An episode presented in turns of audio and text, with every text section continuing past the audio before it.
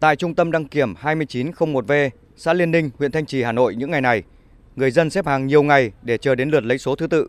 Có người mất đến cả tuần vẫn chưa đăng kiểm được phương tiện.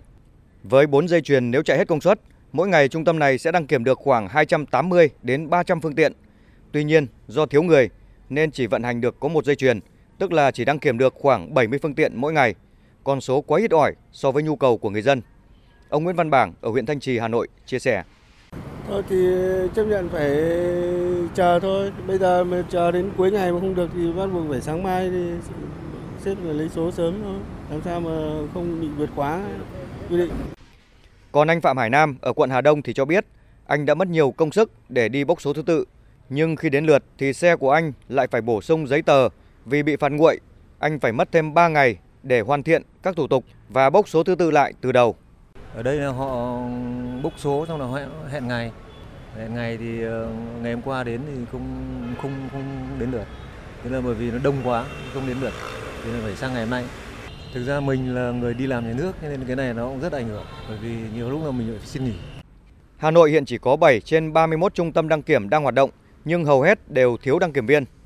Tình trạng ùn tắc đăng kiểm sẽ kéo dài trong nhiều tháng tới do khả năng đáp ứng nhu cầu kiểm định xe của người dân sụt giảm mạnh, ước chừng chỉ đạt khoảng 40%. Trước thực trạng này, Cục Đăng kiểm Việt Nam đã đưa ra nhiều khuyến cáo để người dân chủ động thực hiện, góp phần tiết kiệm thời gian khi đi đăng kiểm xe. Hiện nay Cục Đăng kiểm Việt Nam đã thực hiện thống kê, cập nhật số lượng trung tâm đăng kiểm bị tạm dừng hoạt động trên cả nước mỗi ngày để cung cấp đến người dân. Người dân nên tra cứu thông tin trước khi đưa xe đi đăng kiểm để tránh việc di chuyển đến các trung tâm bị đóng cửa. Ngoài ra, để chủ động hơn, chủ xe có thể gọi điện đến số điện thoại đường dây nóng của các trung tâm đăng kiểm trước khi đưa xe đi kiểm định để nắm được tình hình hoạt động của các trạm. Người dân chỉ nên đưa xe sắp hết hạn, đã đến hạn hoặc quá hạn đi đăng kiểm trong thời gian này để giảm áp lực cho các trung tâm đăng kiểm cũng như ưu tiên cho các xe cần kiểm định gấp. Ông Lại Thái Phong, Phó trưởng phòng kiểm định xe cơ giới, Cục Đăng kiểm Việt Nam cho biết. Cục Đăng kiểm Việt Nam cũng đã điều động đăng kiểm viên tăng cường cho các đơn vị đang thiếu nhân sự để họ có thể tăng ca. Ngoài ra cũng điều động cho những ờ, đơn vị đăng kiểm mà họ đang thiếu người và đang phải dừng hoạt động để hoạt động trở lại. Khuyến cáo người dân là phải thực hiện kiểm định kiểm tra chất lượng phương tiện trước khi đưa xe đến các trung tâm kiểm để tránh phải bị ờ, không đạt và phải quay về và sửa chữa. À, đồng thời cũng ờ, niêm yết công khai đường dây nóng của phòng kiểm định xe cơ giới để tất cả những chủ xe, chủ phương tiện nào gặp khó khăn đều có thể điện thoại và được giải đáp thắc mắc.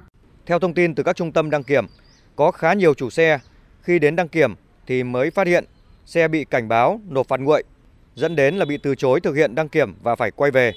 Do đó để tránh mất thời gian, Cục Đăng kiểm Việt Nam khuyến cáo người dân cần chủ động kiểm tra tình trạng phạt nguội, chủ động xử lý trước khi tới trung tâm đăng kiểm.